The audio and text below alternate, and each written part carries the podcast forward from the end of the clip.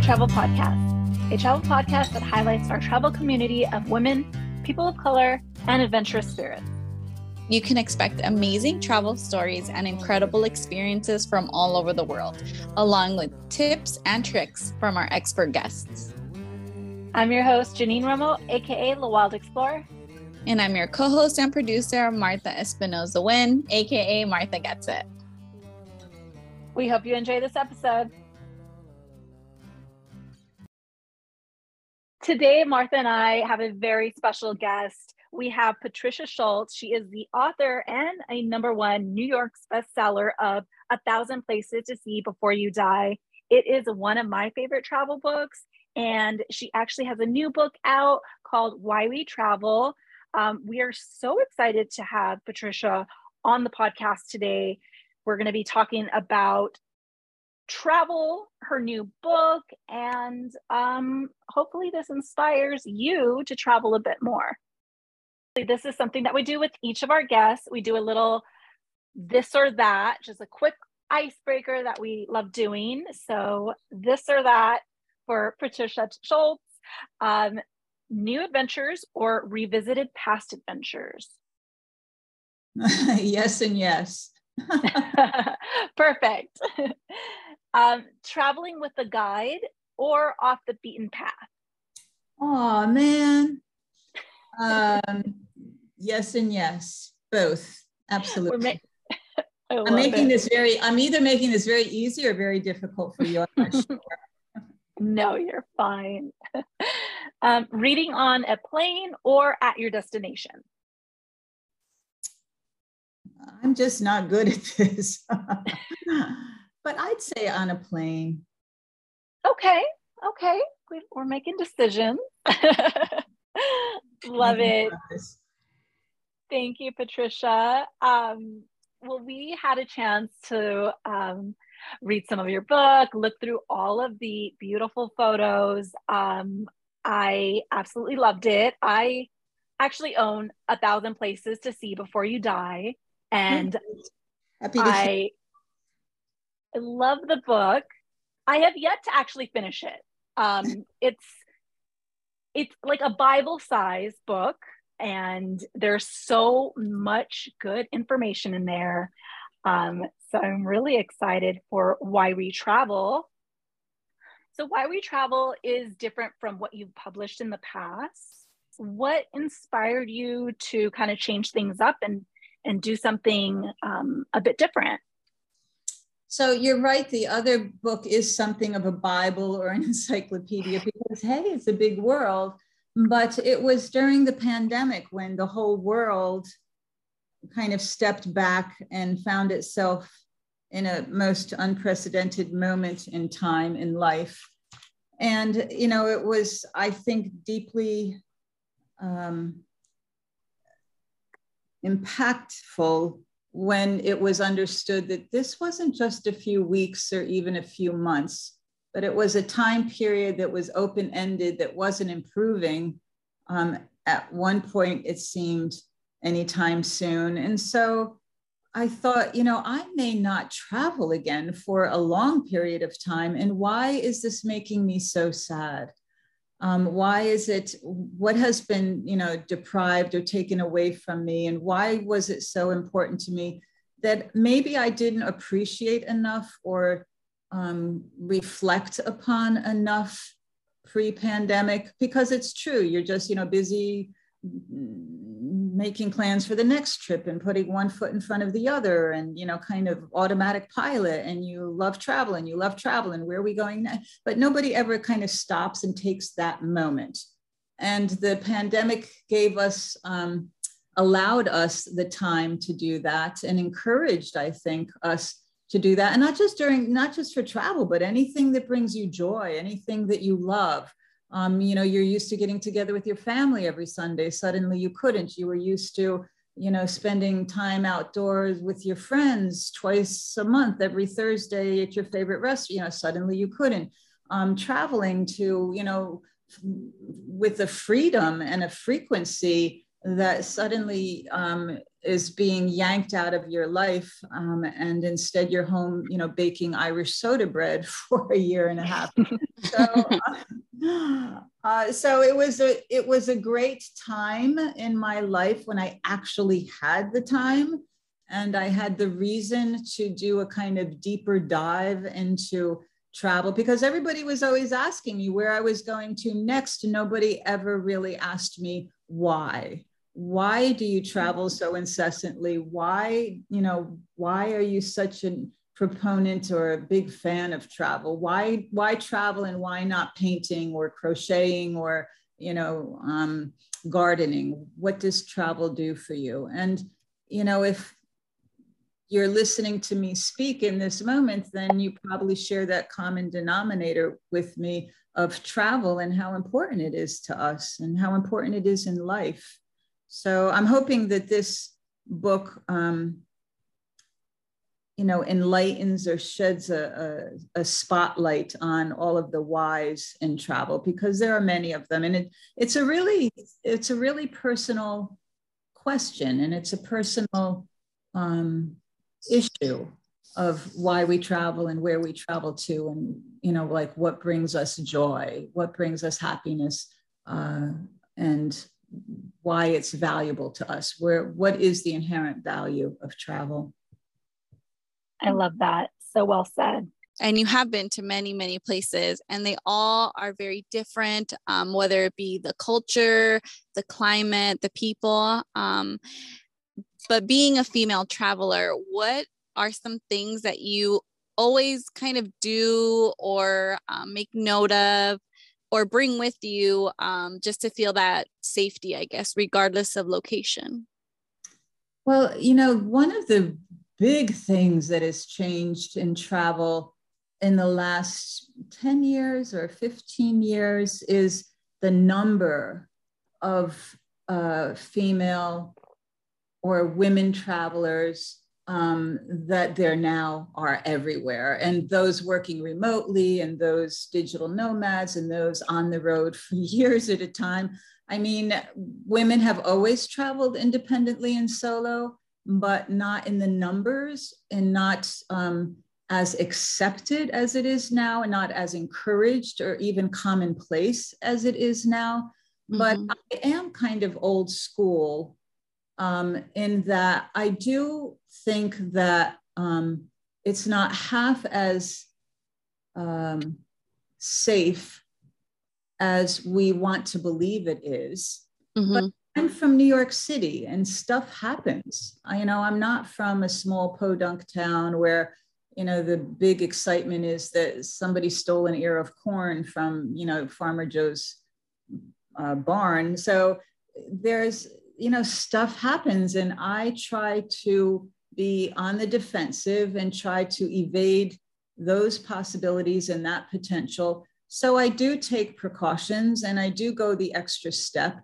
And it may seem like it's um, a little, you know, choo choo, but in fact, knock on wood, nothing has ever happened to me. And I, I managed to survive all of these years to be here to speak with you. So I just do um, what your mother would probably tell you, you know, like make sure somebody knows, but it's different now with all of the social and the iPhones. I mean, everybody in the world, it used to be that, you know, most people had iPhones or, or smartphones or a phone, you know, a cordless and now everybody, I mean, in fifth world countries, there are more people with cell phones.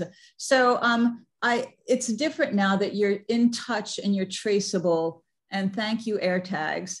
Um, I mean, there are always things that will eliminate um, the worry of concerned parents or spouses or partners or friends that you leave behind when you go off to these countries that they still can't place on a map. So, um, but I make copies of everything. I'm sure uh, most people do, you know, your passports, your passwords. I make sure people have copies of my um, credit cards back home in case something gets stolen or lost or lost or stolen or both. And I make sure that I always have a hotel reservation. I don't kind of wing it upon arrival. Um, I have some structure to a trip so that people have a general idea of where I'm going to be, um, as well as being able to find me 25 7 because of email and social and all of that. So there are ways now that almost seem superfluous that did not exist five or 10 years ago. But I am cautious because I am alone. And, you know, you don't want to waste your trip or ruin a trip for things that can be avoided. Um, I have a tendency to go with a guide or a driver or a small group in destinations that may be somewhat questionable. But I love to travel alone in areas that are considered very safe, maybe more so, more safe than in America, even, which is not hard. Agreed. Yes. Yeah. I know, really. I mean, people think that you're going, you know, like, oh, there's, there's, um, you know, amazement. You're going there alone, and I'm thinking, you know, have you traveled in the U.S.? so um, it's sad to say that things probably happen with more frequency and more commonplace here in the U.S. oft times, but that's another discussion. Yeah, well, um, those are all very smart things. Um, I know that we try to be as safe as possible as well, and copies of everything, and everyone has those copies back home and at the hotel. So those are great. Yeah. That's um, I, today, I'm afraid, but um, it also just makes us intelligent and smart travelers. So I, I don't hesitate to do it. Definitely. I wanted to, there's so many great quotes and great photographs and your, you know, short stories within the book. Um, I love the uh, the quote, don't let someone else be the gatekeeper of your dreams. There's so many people that tell us, you know, what is safe, where not to go. You know, they put things in our heads. And just that, that quote really spoke to me as you know someone who has as a woman has you know been told like oh you're going there on your own. You're doing this. You know why don't you just settle down and not travel so much? So i really love that quote. And i actually i wanted to ask you do you have a favorite quote or photograph from the book that you would like to share with us? A favorite photograph? Um uh, I, I do love the photographs. And it was really cool because in 1000 Places, we had like postage stamp size photographs because there was just so much other stuff we needed to fit between two covers. But this book is all about photographs. And I think that we really, you know, we poured over hundreds and hundreds and hundreds of photographs. And I hope it really like jumps off the page between the content or the composition as well as the um, colors and the variety and all of that because to me that's just the world. That's all of the possibilities that the world offers you know natural beauty man-made beauty well-known monuments unheard of places. Where is this? Oh my god i gotta go there you know all of the the um, inspiration that it gives us. So i don't have one particular photograph. There's one um, there's one combination of photo and um, accompanying uh, aphorism, and an aphorism is just my own two cents worth, my own um, um, suggestion or insight or uh, comment. And it's the um, African girl in profile, and she's leaning forward. And next to it says so much of, oh, actually, it wasn't my quote. It should have been. Somebody stole it from me. so much of who we are is where we have been. And um, that reminded me of my first trips to Africa. Talk about going to a place that everybody said, You're going where? How can you? Why should you? Your parents you know et cetera et cetera. So um, that was a real eye opener to me as so many places are. I mean it doesn't need to be africa. It could be you know antarctica. It could be montana. All of these places open your eyes and hence the expression eye opening trips because they open your head and your brain and your heart and they just open your world and meeting the African people, I always used to think, oh, it's just about the wildlife and the countryside, so pristine and so beautiful. But it's very much the people as well. And all of that comes home with you. All of that stays with you. You know, all of the sights and sounds and smell, and all of the people that you meet along the way. You know, whether there's a language barrier and it's just a smile or an exchange, you know, when your eyes lock and there's laughter or there's acknowledgement that they have the most beautiful baby or that their classroom is very impressive because they just got a new chalkboard or because, you know, you're so impressed and respectful of them. They just walk seven miles to get to school. Um, you know, and we used to jump on the subway. So that that exchange between people and the impression it makes and how you then return home with that I, I love that in particular. I love her because she's beautiful and she's young, and it reminds me of a million different people that I met across time in Africa and the different countries and in the different villages. And then I love that quote about so much of who we are is where we have been and what we have seen and what we have tasted and what we have experienced. Thank you so much. That's beautiful. I do feel like the connections that you make with the the people when you're traveling are some of the most um, important. The ones that you look fondly you look fondly on when you're remembering um, a story or explaining to someone um, the experience that you had. Um, you do remember the people that showed you around or were kind to you or made you feel mm. safe. In those moments. So thank you so much for sharing that about the people. I think it's a really huge, huge part of travel is the people. You know, it's funny because I'm the queen of places, a thousand places, a thousand places, and it is all about the destination. But it's getting to the destination when the travel and the journey uh, itself is can be just as enjoyable and insightful as the destination itself and then all the people you meet along the way and again the people that fill the destination you know like some of the people i've met um, from the iranians in iran were possibly the friendliest people i've ever met. The irish people are always up for a good time the southeast asian people are gracious and lovely and welcoming in a way that just you know takes you off guard. So it's always a surprise, and it's usually a very positive one of mm-hmm. how wonderful the people are um, that you don't know at all and sometimes within minutes become you know fast friends either for a few minutes or for life hopefully for life. But you know a, a short brief friendship of 10 minutes is pretty wonderful as well exactly uh, what would you share with our listeners who aspire to travel but have never ventured out?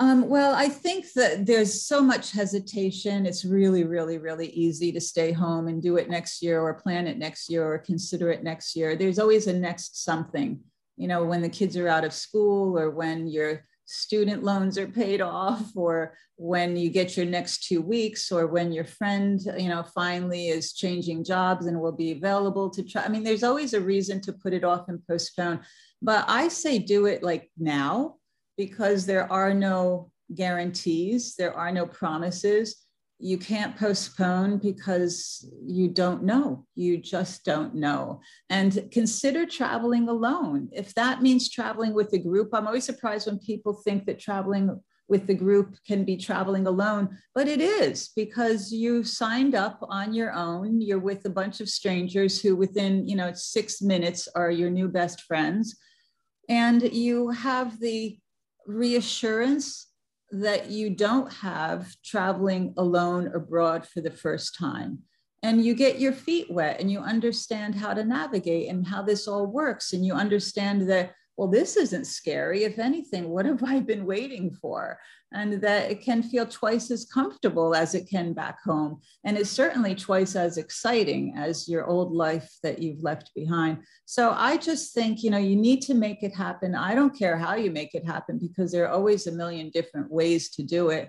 You know, like talk to your friends, talk to your siblings, you know, uh, start out very modestly in your own state, in your own city, you know, the next city over, go for a long weekend on a train just to just to feel that you can do this. You know, it's it's manageable, it's doable. The world isn't going to eat you alive. It's not half as dangerous as you've been led to think.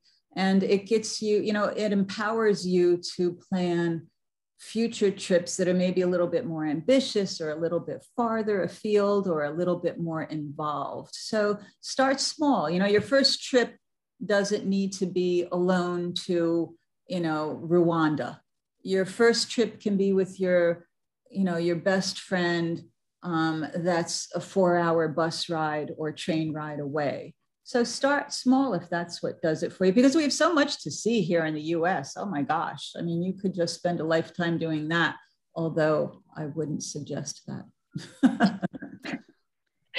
Definitely. No, you're right. We have so many great places. There's one part in the book, it's actually page 150, and I made a note of this because there's such beautiful photos. And I've been to a couple of these US places, and they look a lot similar to the places that you're suggesting. So this part in the book is called No, pa- no Passport, No Problem. So if you're wanting to venture out a little bit more, but aren't able to, if you want to go to Cappadocia, Turkey, um, Patricia suggests you try Bryce Canyon National Park. Um, because they both have like those really cool hoodoos. There's other suggestions in there. So if you want to check it out, be sure to pick up why we travel. And just thank you again. Oh, thank you. Thanks very much and good luck with everything. Thank Ever- you. You're welcome. Bye. Bye. Bye. Bye. That's our episode. Please remember to subscribe and follow for new episodes dropping every Tuesday. If you enjoyed our show and our guests, please feel free to follow us on Instagram at Oh My Travel Podcast, at The Wild Explorer, and at Martha Gets It. And please feel free to share this with your friends and leave us a positive review on Apple Podcasts. Bye. Bye.